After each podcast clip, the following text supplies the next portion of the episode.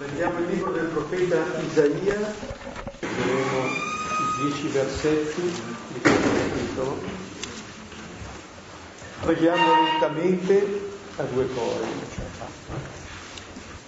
Nel nome del Padre, del Figlio e dello Spirito Santo. Amen. Si rallegrino il deserto della terra e tutti i fiori della come il fiore di narciso fiorisca, si canti con gioia e con giubilo. Le è data la gloria del Libano, lo splendore del Carmelo e di Saron. Essi vedranno la gloria del Signore, la magnificenza del nostro Dio. Il prendete salve le ginocchia vacillanti Dite agli smarriti di cuore, coraggio, non temete, ecco il vostro Dio, giunge la vendetta, la ricompensa divina, egli viene a salvarvi. Allora si apriranno gli occhi dei ciechi e si stireranno gli orecchi dei sordi.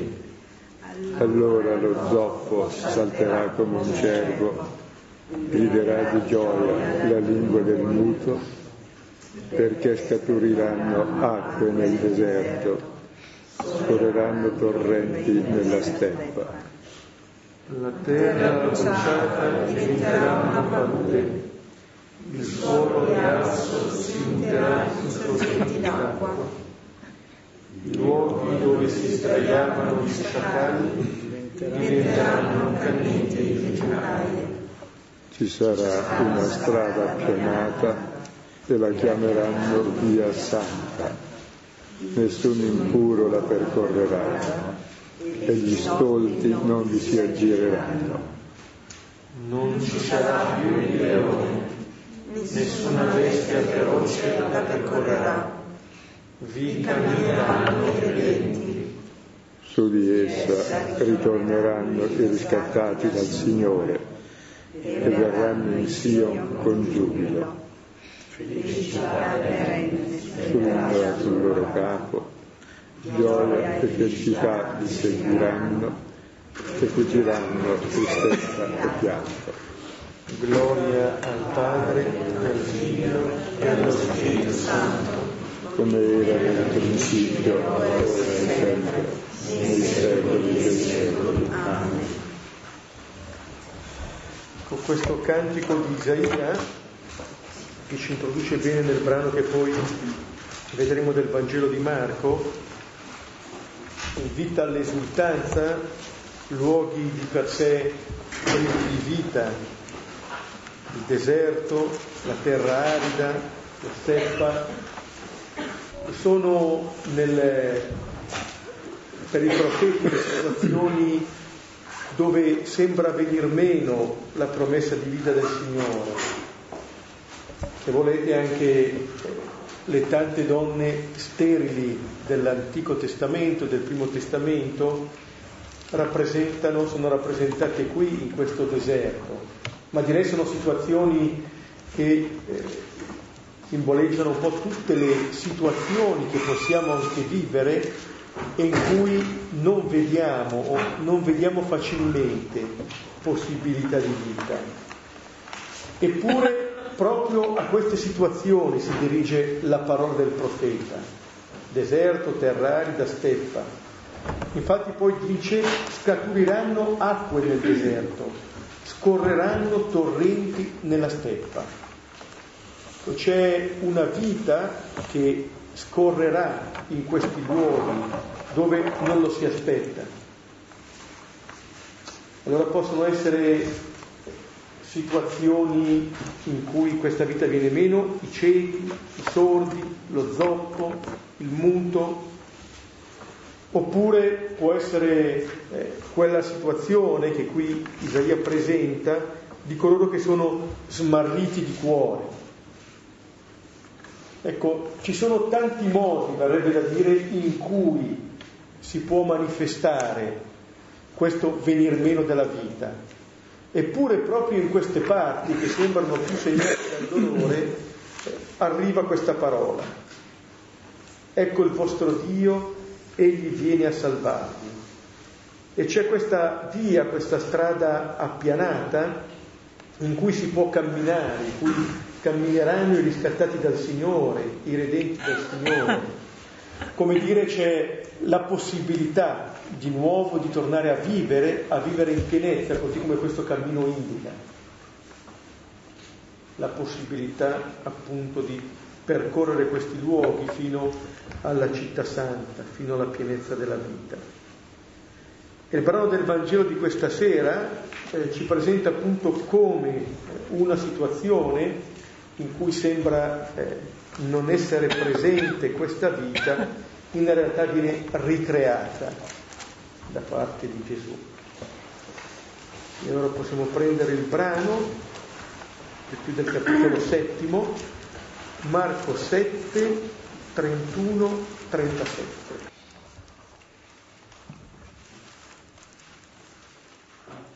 Ecco, mentre lo cercate, il collegamento col brano precedente. L'anno scorso abbiamo lasciato Gesù là con la sirofenicia, con i cagnolini, quella sirofenice che dice anche i cagnolini sotto la tavola si saziano del pane dei figli. E Gesù le dice per questa tua parola tua figlia è salva. Cioè non è che Gesù abbia fatto il miracolo, il miracolo lo facciamo noi, la nostra parola di fiducia è la salvezza. E il tema era la parola che salva. Ora vediamo un sordo muto che è quello che non ha la parola e siamo noi che non abbiamo questa parola.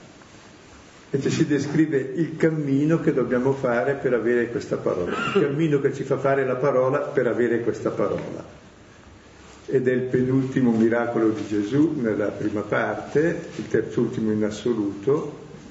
Vedremo un miracolo faticoso, a rate,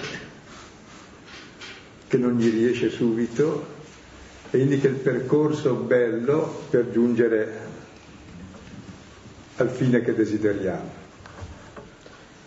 Leggiamo il testo, Marco 7, 31-37. E di nuovo, uscito dai confini di Tiro, venne per Sidone verso il mare di Galilea, sul mezzo dei confini della Decapoli. E gli conducono un sordo farfugliante e lo pregano di imporgli la mano. E portandolo lontano dalla folla, in disparte, gli mise le proprie dita nei suoi orecchi e con la saliva gli toccò la lingua. E levati gli occhi al cielo, gemette e gli dice, e fatale cioè apriti. E subito si aprirono i suoi orecchi e si sciolse il nodo della sua lingua e parlava correttamente. E comandò loro di non dirlo a nessuno, ma quanto più lo ordinava loro, tanto più abbondantemente essi proclamavano. Ed erano oltremodo sconvolti, dicendo, ha fatto bella ogni cosa, anche i sordi fa udire e i muti parlare. Prima di entrare in questo testo così fine e ricco di suggestioni, eh, prima una cosa semplice, vi ricorda qualche cosa questo testo?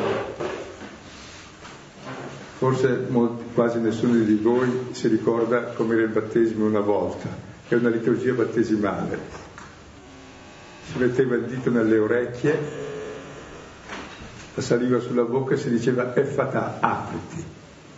C'è un'antica liturgia battesimale già attestata nei primi secoli, perché è il cammino che porta alla fede questo. E il tema fondamentale è aprire l'orecchio per ascoltare e poi per poter parlare. E prima una premessa semplice sulla parola che poi tireremo fuori eh, più dettagliatamente che quando Dio creò l'uomo non l'ha fatto di nessuna specie, ha fatto a sua immagine e somiglianza. Ma Dio com'è? Boh. Ecco, l'ha fatto a sua immagine e somiglianza perché c'ha l'orecchio per ascoltare la parola e l'uomo diventa la parola che ascolta. Dio è parola, è comunicazione, è comunione. Se riceve questa parola ha il volto di Dio, diventa ciò che è, che rappresenta Dio sulla terra. E tra l'altro voi sapete che la parola è il fondamento di tutto nelle relazioni umane, nelle scienze, nella filosofia, nella teologia, anche nella politica. Si spera che non sia sempre di broglio. C'è tutto il bene, tutto il male, tutta la cultura, tutta la civiltà, tutta l'inciviltà, tutte le lotte nascono dalla parola. La vita e la morte viene dalla parola. E mediante la parola noi possiamo diventare interlocutori con Dio il comandamento è ascolta Israele, ascolta, che cosa? Amami per favore. Ascolta questa parola d'amore, allora comincia il rapporto che ci rende come Dio.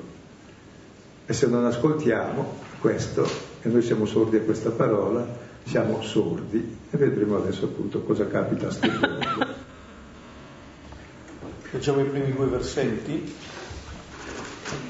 E di nuovo, uscito dai confini di Tiro, venne per Sidone, verso il mare di Galilea, sul mezzo dei confini della Decapoli, e gli conducono un sordo farfugliante e lo pregano di imporgli la mano. Con l'inizio di questo brano eh, mette in evidenza ancora una volta come l'iniziativa, ciò che avviene, è ancora nelle mani di Gesù che esce, l'abbiamo visto anche nel brano precedente, così anche qui? È lui che si mette in movimento. Cioè quello che avviene dopo, il fatto che conducono a lui questa, questa persona, lo si può fare perché c'è stato un mettersi in cammino precedente da parte di Gesù. Fa parte di ogni vero incontro il fatto di lasciare qualcosa. Cioè il fatto che eh, Gesù si mette in movimento, il fatto che quelle altre persone si mettano in movimento, come dire, ci si può incontrare nella verità, nel senso che ciascuno si muove verso l'altro.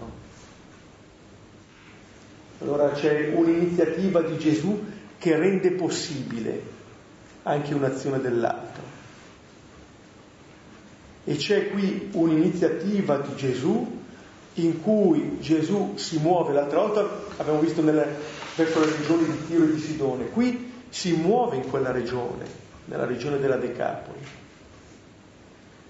Come dire che è possibile incontrarlo ovunque, questo Gesù, che sembra muoversi a suo agio anche in queste regioni che potremmo definire pagane.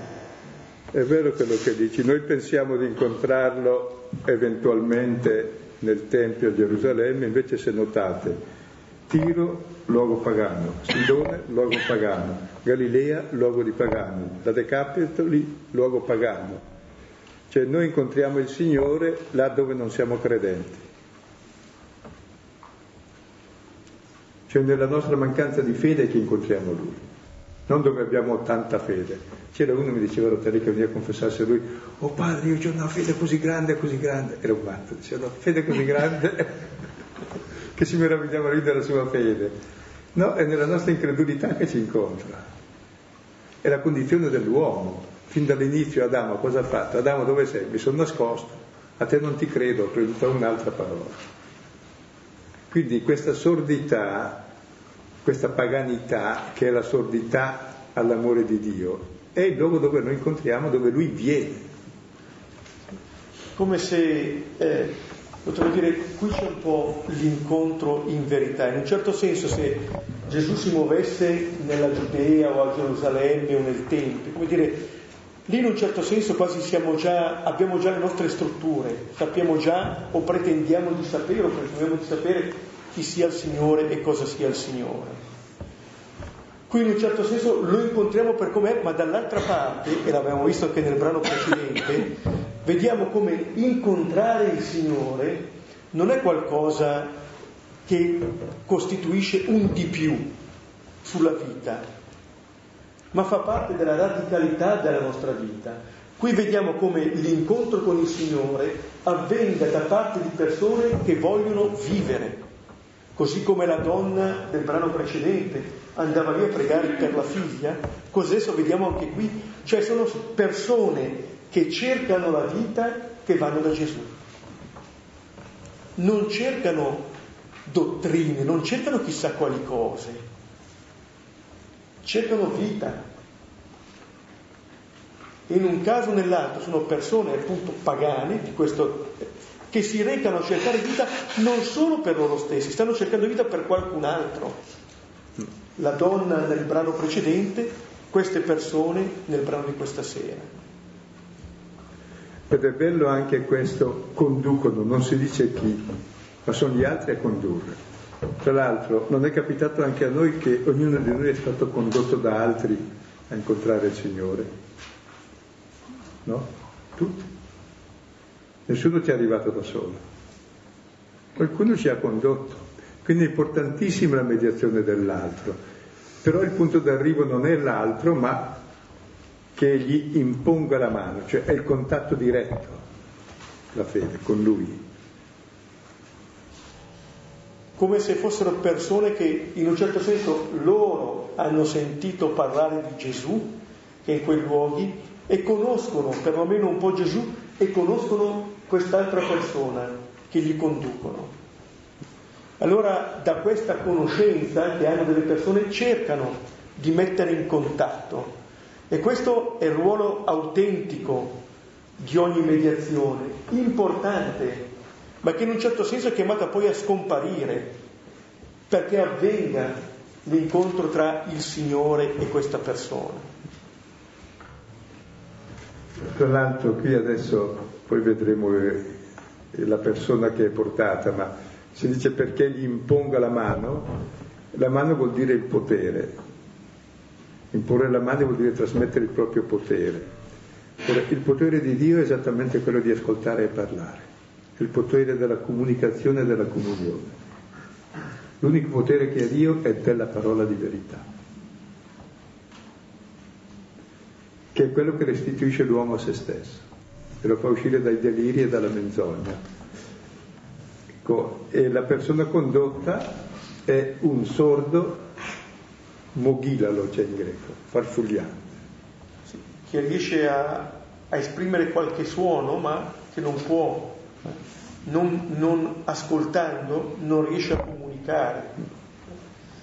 In un certo senso è un po' una eh, malattia questa che indica le difficoltà della comunicazione. La difficoltà di parlare deriva dall'incapacità di ascoltare o della impossibilità dell'ascoltare. Allora quello che andrà guarito sarà innanzitutto questa possibilità di ascoltare, che indica questo ascolto e questo parlare una comunicazione piena, una relazione piena ed indica questa malattia, la difficoltà della comunicazione. Beh, tra l'altro eh, l'essere sordi è la malattia più grave dal punto di vista umano, perché si è tagliata fuori da ogni concetto, da ogni idea, da ogni parola, da ogni suono, e tutte le connessioni cerebrali sono fatte in gran parte proprio attraverso l'udito. E uno sordo, la stessa parola è assurdo, e cosa capisce un sordo? Niente, è tutto assurdo. Per uno che non sente è tutto assurdo, cioè sentito da un sordo. Anche la più bella poesia, la più bella dichiarazione d'amore, la più bella parola, niente, tutto assurdo.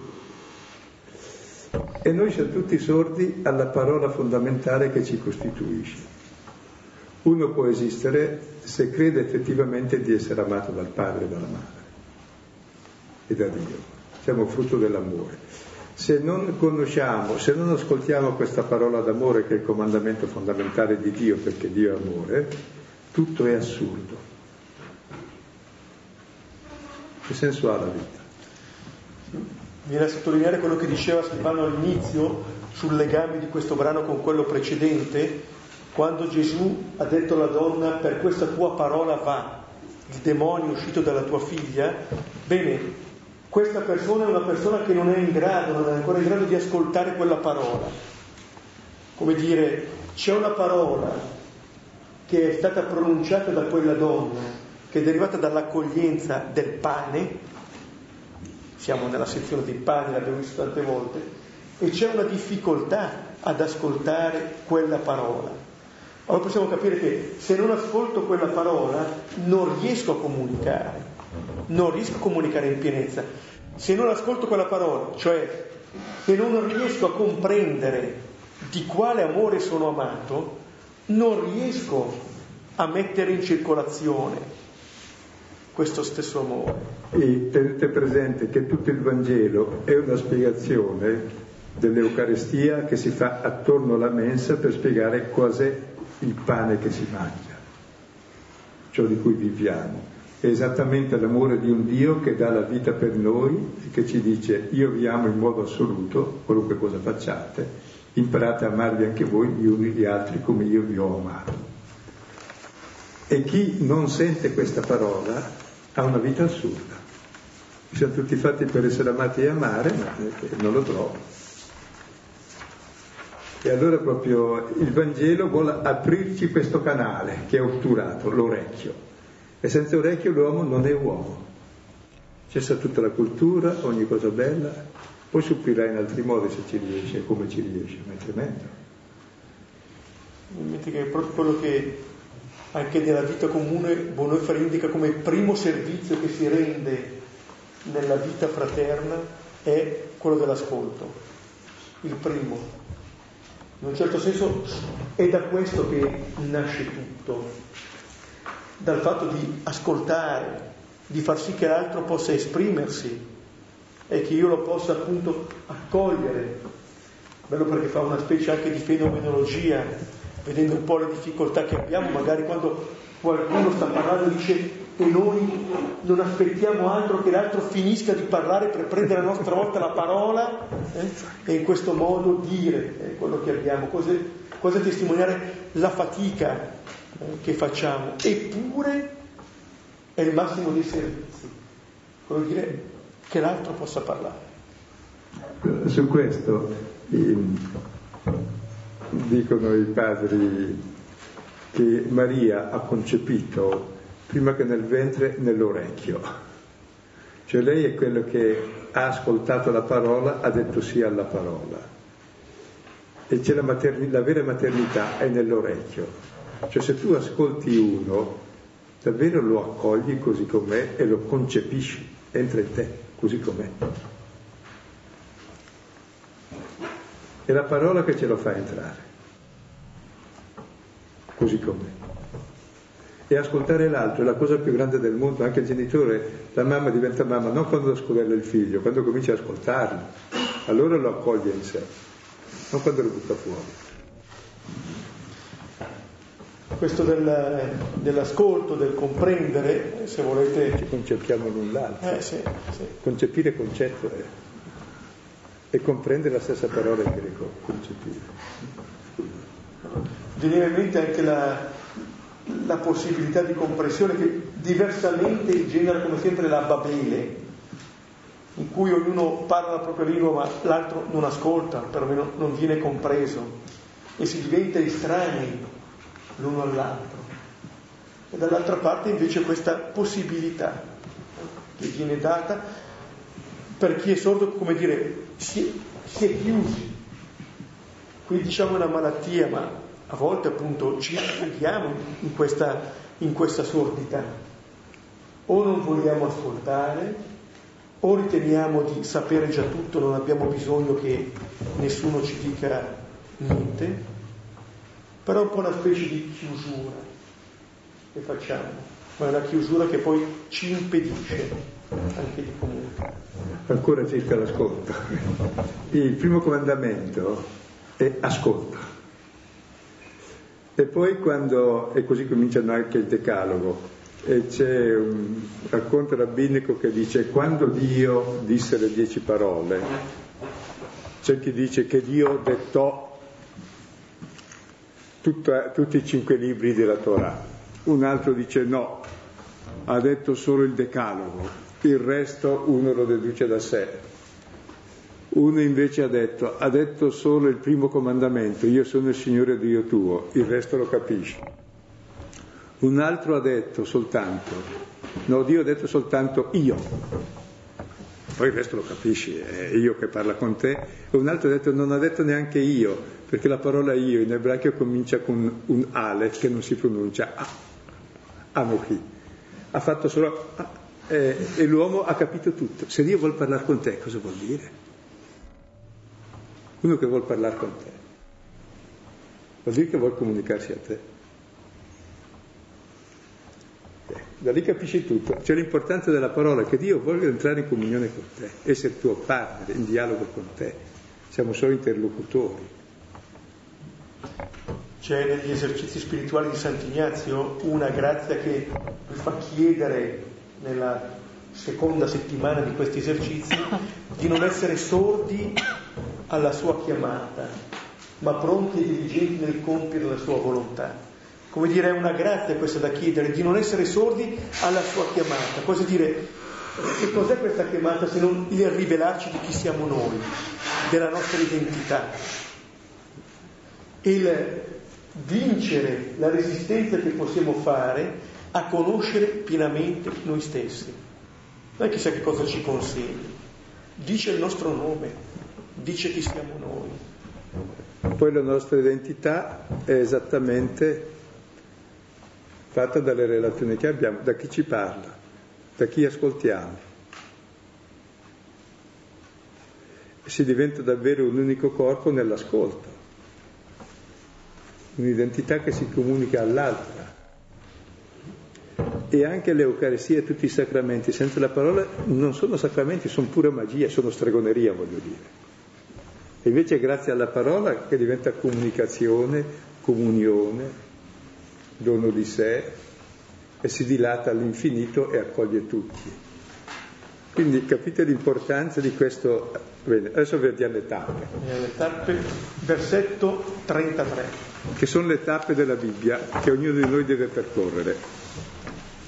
E portandolo lontano dalla folla, in disparte, gli mise le proprie dita nei suoi orecchi e con la saliva gli toccò la lingua. Prima cosa cosa fa?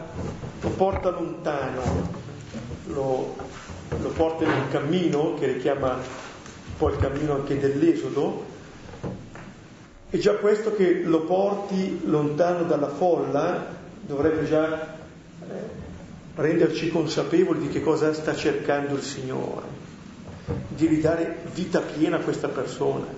Come dire, non sta cercando sé, non sta compiendo la guarigione allora in mezzo alla folla, quasi a richiamare chissà quale attenzione su di sé, ma porta lontano dalla folla questa persona.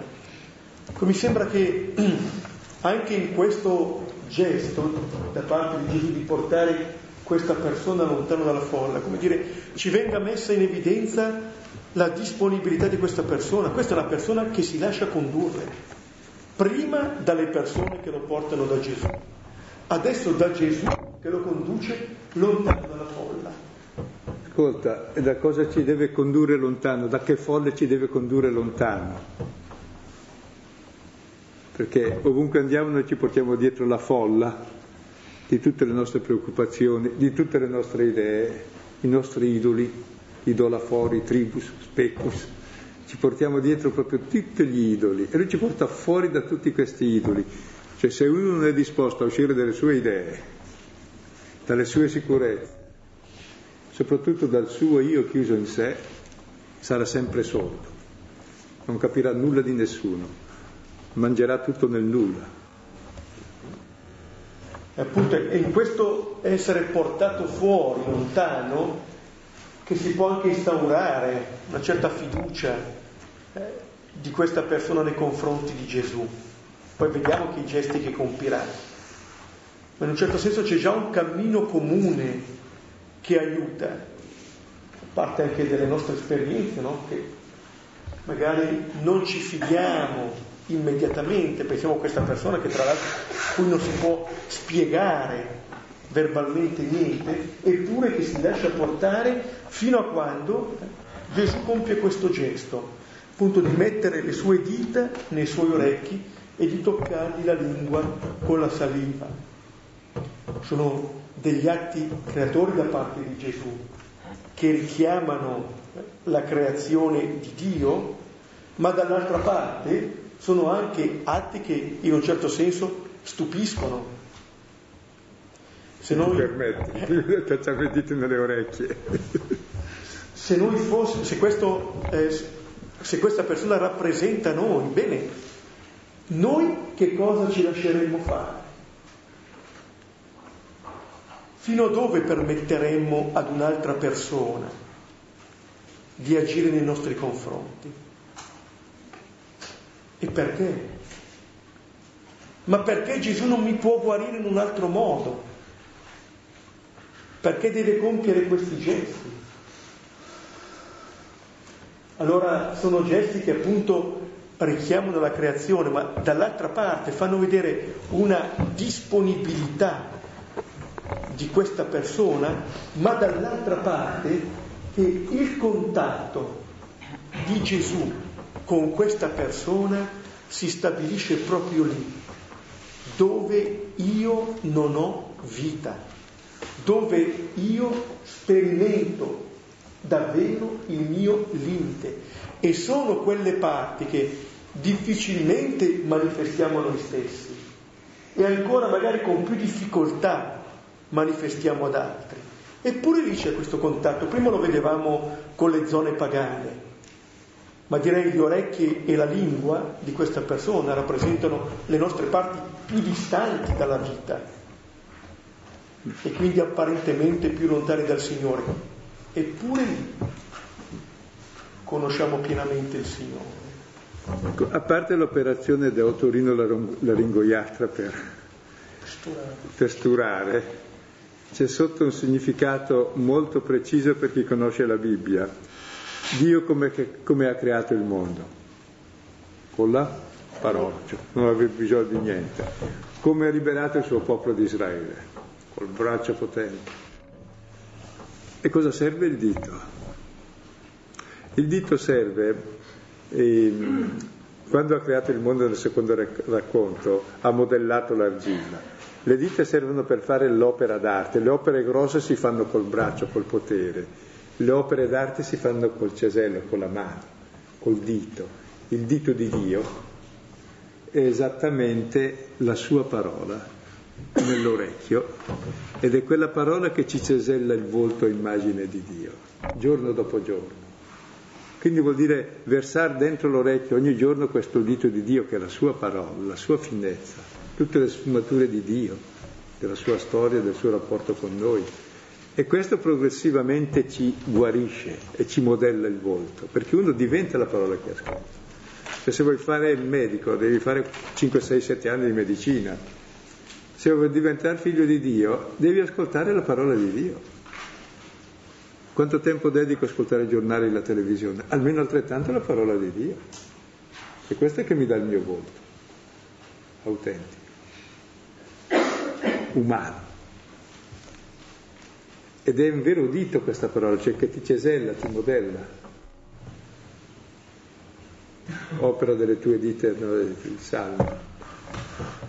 L'uomo è opera delle dita, cioè opera fine. Il resto della mano, oppure... E quindi la prima tappa è l'esodo, uscire. La seconda è questo ascolto prolungato, questo avere continuamente questo auricolare interiore soprattutto.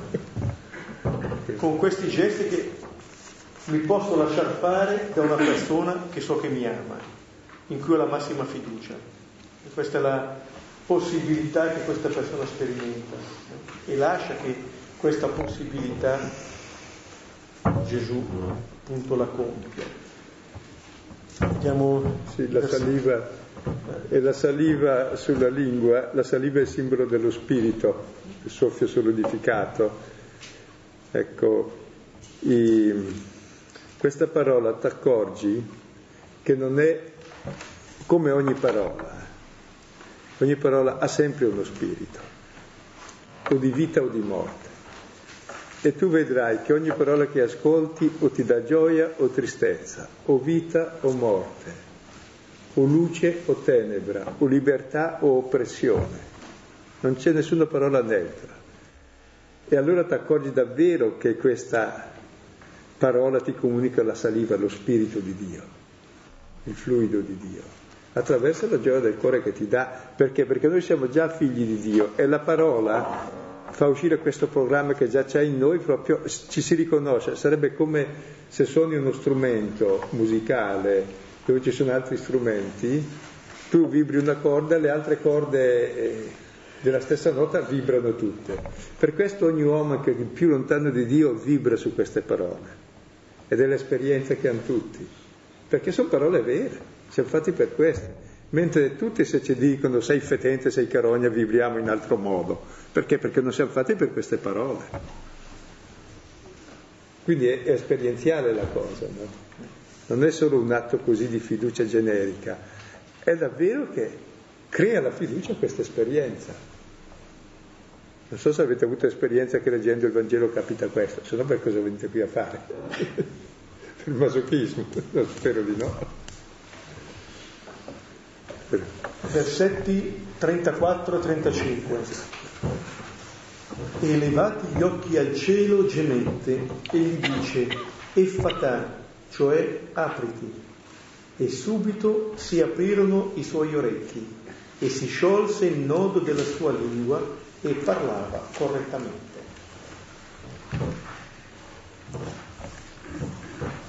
La prima cosa che eh, Gesù fa dopo il gesto è quello di levare gli occhi al cielo, come aveva fatto nel, nel segno dei pani, levare questi occhi al cielo, come dire Gesù guarda verso il Padre. Eh, e in un certo senso guardando verso il Padre può dire la parola vera a questa persona che ha di fronte. Ma prima ancora di dire questa parola vera si dice che Gesù gemette. Perché prima di arrivare alla parola ci sono due altre azioni, quella di levare gli occhi al cielo, quella di mettersi in questa relazione con il Padre, questa preghiera da parte di Gesù e questo gemere da parte di Gesù che indica la sofferenza, la partecipazione anche alla sofferenza di questa persona che già indica quella che sarà la croce di Gesù, dalla quale lì siamo guariti in pienezza. E solo dopo appunto c'è questa parola. Tenete presente che la parola del pane di cui si parla nel piano precedente è esattamente l'Eucarestia. E l'Eucarestia che cos'è? È quella parola, è la parola, cioè la croce, dove vediamo un Dio che dà la vita per noi ed è questa la parola che rivela Dio. Uno che ci ama così ed è questa la parola che rivela chi siamo noi. Siamo amati così. Ed è questo che ricordiamo, riportiamo al cuore nell'Eucarestia per vivere di questo amore. Ed è questa parola che ci può aprire la sordità. L'unica. Addirittura la morte di un Dio per me, che dà la vita per me che l'ammazzo. E questa mi può aprire il cuore. Non posso più dubitare che mi ama. Come se questa parola appunto avesse come frutto questa pienezza di vita, questa apertura. Io non so se a ciascuno di noi il Signore dicesse, come dice di fatto, apriti, come risuonerebbe il me questa parola, come risuonerebbe me adesso, che cosa mi sta dicendo con questa parola di aprirmi, a che cosa? Genere si dice che la paura ci rinchiude, ci rinchiude in noi stessi, ci, ci rinchiude alle relazioni con gli altri.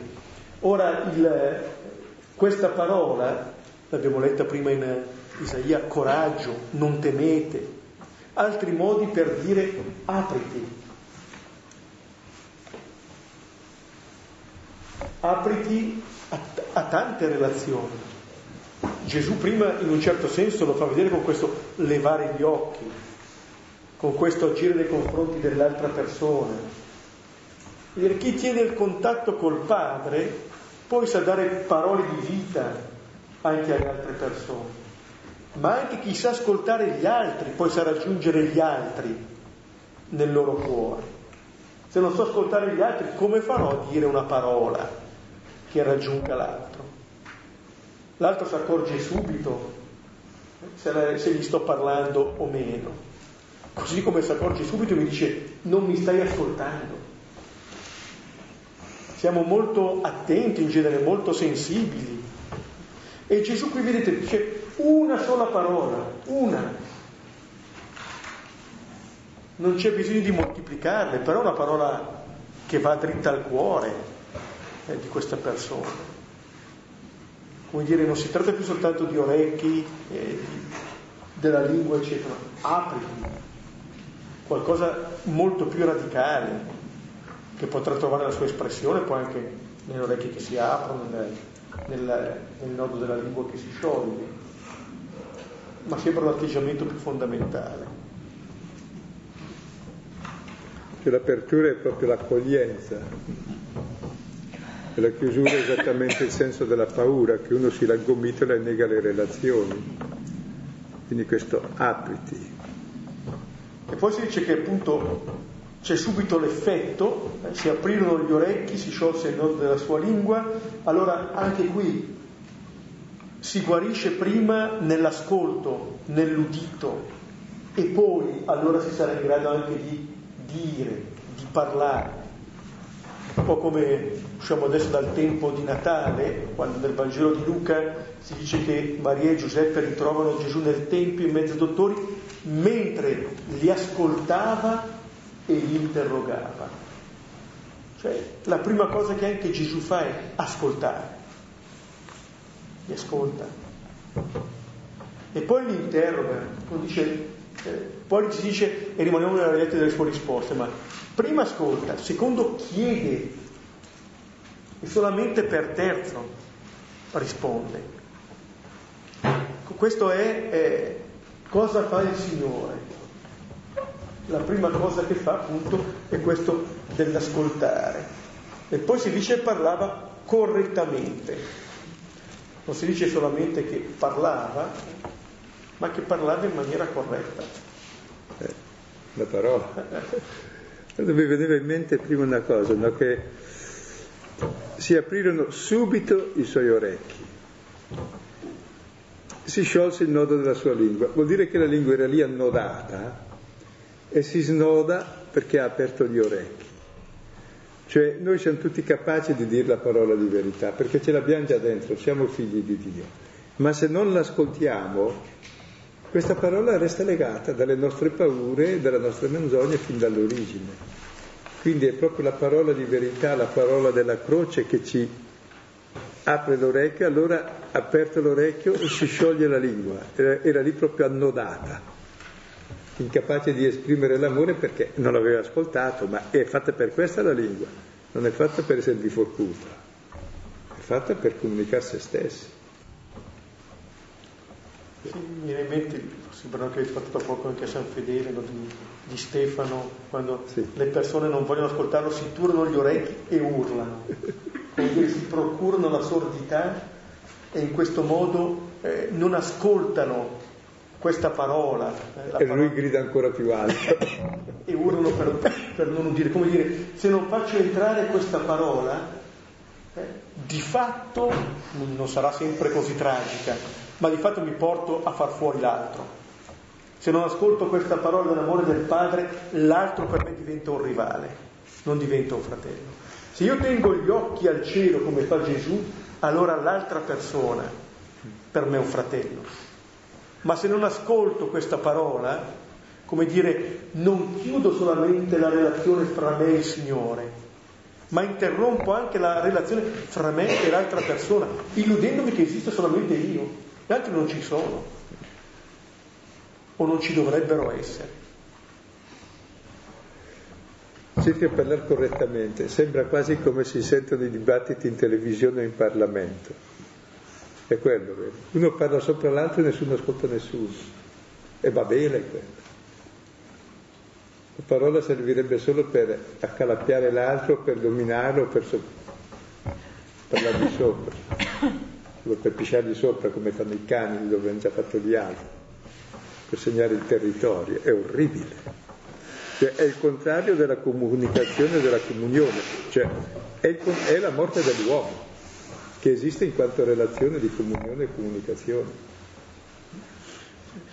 Vedevo adesso, stando anche d'estate a Selva, in Val Gardena, quando ci sono i corsi in particolare per coppie, più di una volta eh, ho ascoltato i vari docenti e diversi docenti dare questo consiglio quando voi siete, ritrovatevi ogni tanto e parlate, però secondo questa regola, prima parla uno e dice tutto quello che desidera senza essere interrotto dall'altra persona.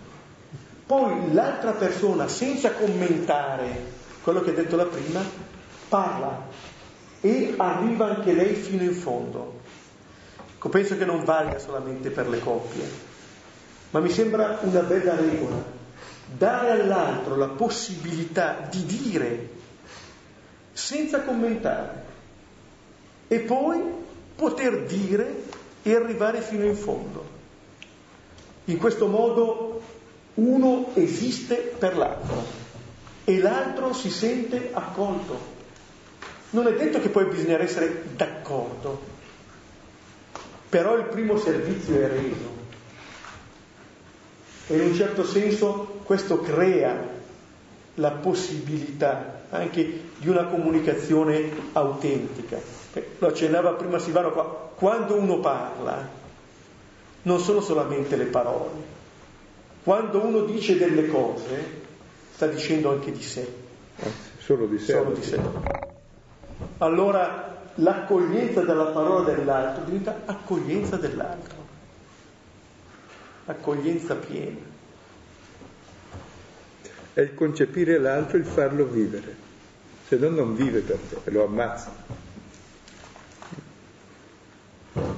Quante relazioni omicide anche, cioè parlare scorretto, anche che cerca sempre di correggere l'altro.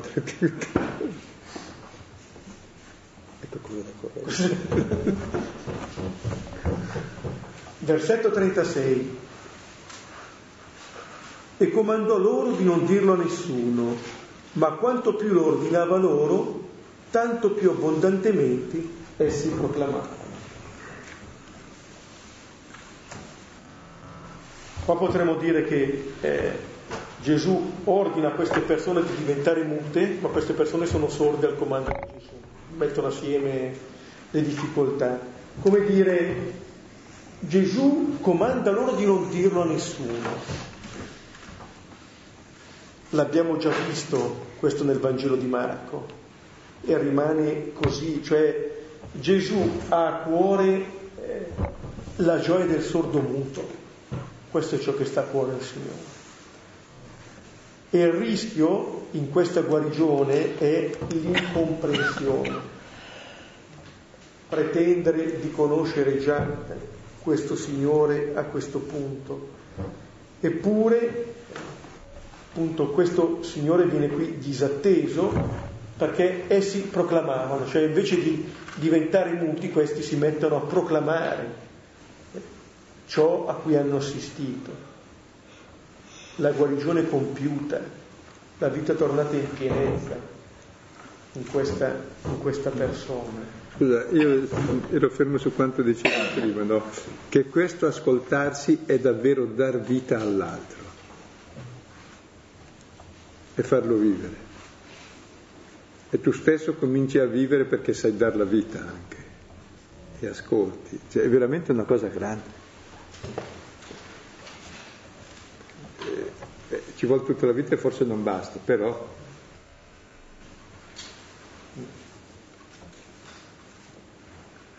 proclamavano e noi le abbiamo ascoltate anche noi. Quindi. Loro che hanno fatto l'esperienza lo dicono a noi e noi adesso possiamo. E l'ultimo versetto, ed erano oltremodo sconvolti, dicendo, ha fatto bella ogni cosa, anche i sordi fa udire e i muti parlare. Questa è la reazione di fronte alla bellezza. Ha fatto bella ogni cosa. Richiama eh, la creazione, il primo capitolo della scrittura, il primo capitolo della Genesi, ogni cosa. Si recupera in questo modo lo sguardo stesso di Dio sulla creazione. Ed è, eh, prima si accennava che gli altri due segni saranno eh, quello dei ciechi, ma come dire, il primo è quello dell'ascolto. In un certo senso posso guardare le cose con occhi nuovi se accolgo questa parola. È una parola che mi apre gli occhi, che mi fa nascere.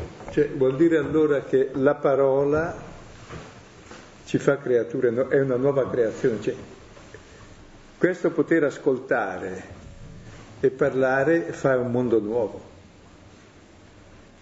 diverso da quello che conosciamo, dove tutto il disturbo è di ascolto e di parola. C'è veramente un mondo nuovo. E poi è interessante, parlavi, eh, Dio ha fatto per prima cosa la luce, la vista, ma cosa c'era prima della luce? La parola, sia la luce. Cioè noi ci vediamo attraverso l'udito, attraverso la parola. Se ascoltiamo, vediamo.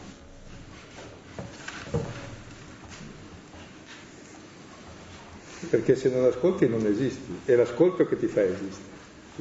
Sì, sì, che ti fa esistere e che ti permette di renderti conto del senso di ciò che è attorno, di ciò che, che è di fronte a te. Proprio nella misura in cui ascolti che puoi renderti conto di ciò che accade se c'è una parola che entra dentro, che lascia entrare dentro di te. Circa l'esperienza della sordità, mi è mai è capitato di avere gli orecchi curati per un certo tempo e andare per strada e non sai se c'hai uno dietro, se una macchina ti sta passando addosso. Cioè, uno che non ascolta vive nel sospetto costante di aggressione. No?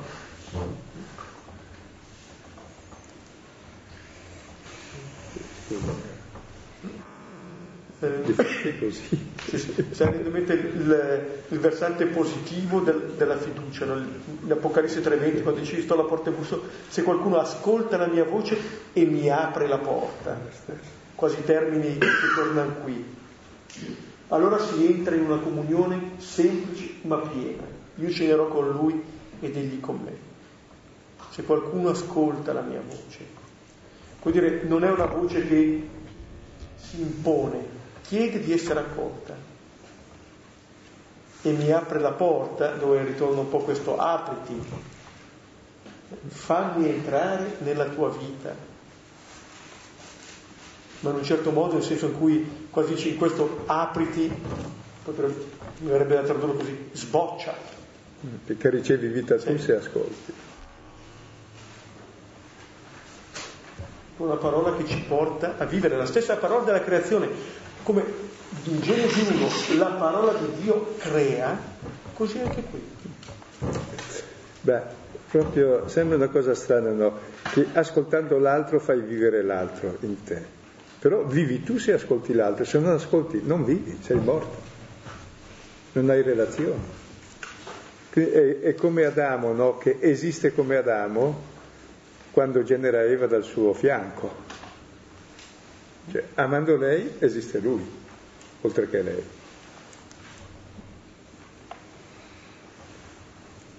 Ed è il senso del Vangelo, se notate queste parole, credo uno un po' si sarà accorto eh, che servono a questo, che cioè fanno vibrare nel nostro cuore ciò per cui siamo fatti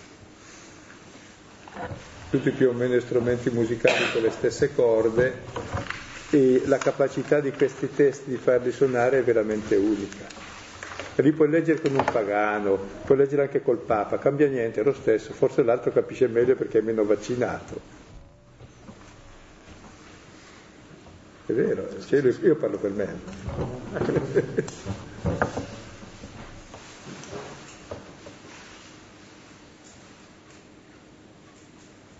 Bene, ci possiamo fermare qui, riprendere il testo e condividere ciò che ci ha colpito. Tra l'altro circa il colpire qui si dice, in greco è tremendo perché dice questo miracolo fa in modo tale che rimasero, eh, che versetto è? Il 37. 37.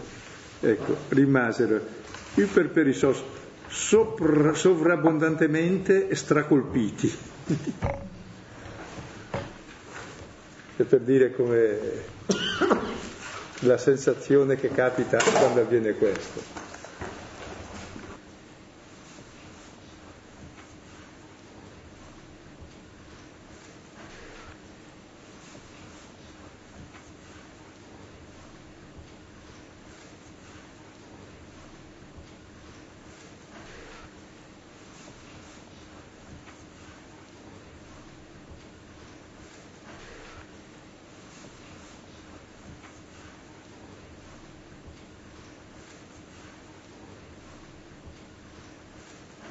Proviamo a ordinare loro di tacere, vediamo cosa fanno.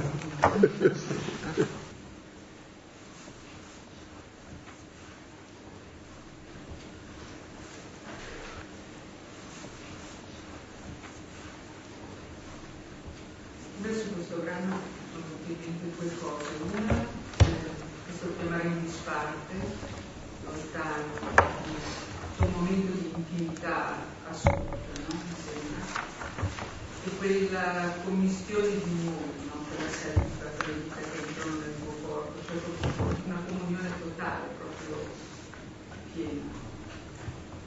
E poi l'altra cosa è quello che accade sempre di fare nel Vangelo, no? quando lui dice andate a dirlo, nessuno dice, quando lui dice state zitti. E,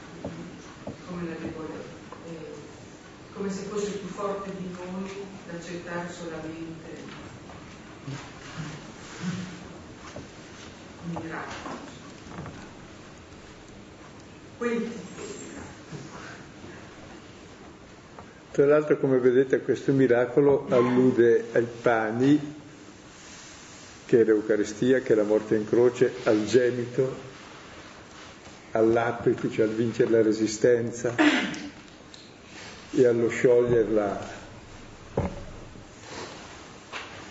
Cioè, la lingua, di fatto, ai piedi della croce, un uomo dirà veramente quest'uomo era figlio di Dio.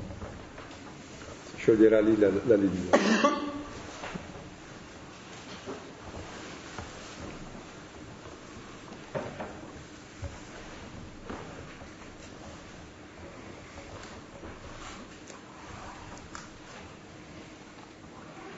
Vedrete la finezza del testo successivo, come il miracolo è fatto a rate, subito dopo cosa farà?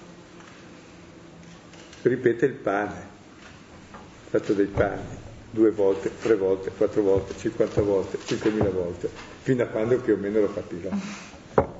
Come ogni giorno in fondo devo ricordarmi le cose fondamentali.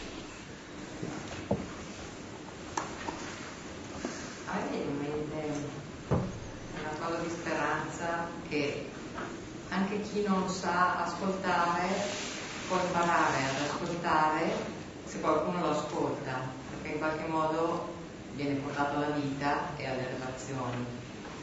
Un po' come che non sa amare può arrivare ad amare se si sente amato. E, e quindi oh, viene da dire che tutti dovremmo ascoltare, se non altro per uh, dar la vita e,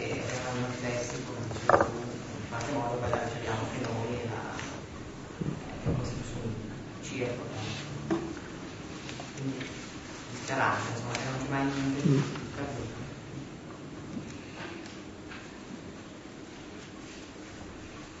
Ritornando sempre quando si dice che Giacomo fu disfatto, mi folla mi viene in mente Osea quando dice la tirerò a me, la tirerò nel deserto e la tirerò cuore, sempre per sottolineare ancora questa, eh, questo rapporto personale che si è in un momento che si crea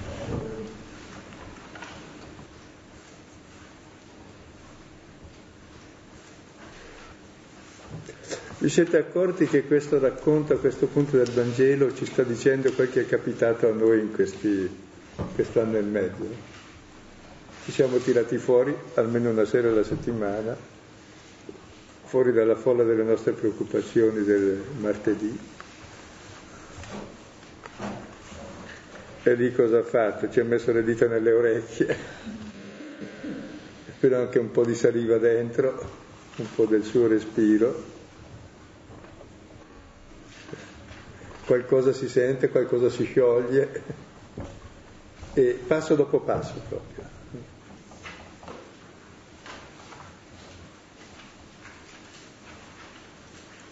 O no? È vero. Cioè non siete recidivi. Ti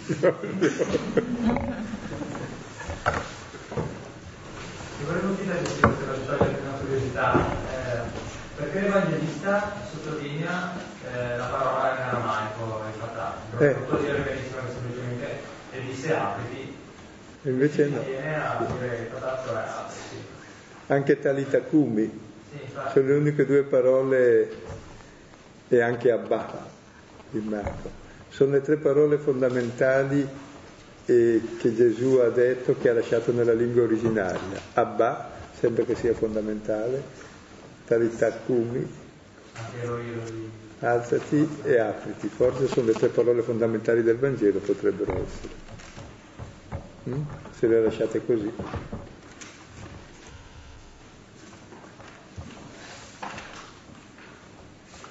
Mm.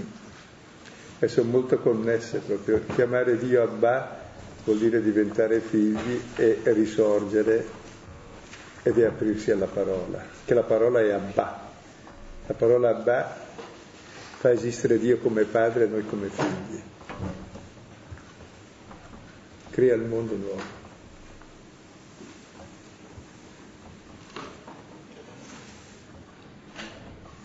A me invece mi colpisce quello che mi ha detto, quando dice perché non può volere in un altro modo, un po' come quando uno dice perché mi è successo proprio a me, che si pensa di me non è la stessa cosa. E, e niente, mi stupisce che uno lo capisce sempre dopo, cioè quando è guarito capisce perché, perché l'ha dovuto guarire in modo lì, perché, però quando ci sei dentro, e, cioè, cioè, come fai a accorgerti? Non puoi, a me non è mai successo che nel mentre eh, io capisco... Sempre dopo, sì. L'importante è che ci sia questo dopo, noi restiamo sempre nel prima. Eh, quello non è semplice, devi dire... Um, cioè, quando ci sei in mezzo cosa fai? Come ti comporti? Apriti. Eh. eh. Se stai sempre lì a menartela è chiaro che resti sempre nel prima. Eh, no, okay, si ascolta anche qualcos'altro oltre se stesso, se no è un autismo del quale usciamo quando ci siamo rotti proprio, allora mi apro per sé perché mi sono rotto. Sì, ma ci sono però, voglio dire, comunque riconoscere, ora non so usare i termini giusti, comunque riconoscere magari lo schema o le cose nelle quali sei caduto dentro non è semplice, per cui eh, trovare l'aprirsi, hai capito? Mm. Non ci sono schemi da trovare, basta aprirsi.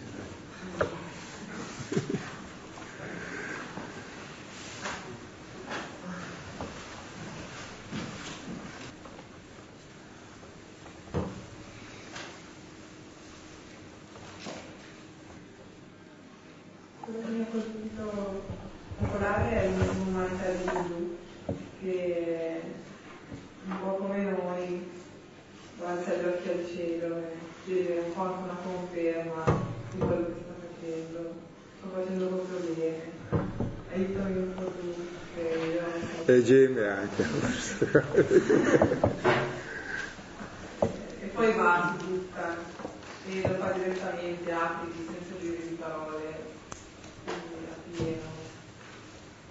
Anche è sincero proprio nella relazione con l'altro, non fa finta, non, non cerca dei, dei secondari, ma però prima te lì, che da solo. Poi,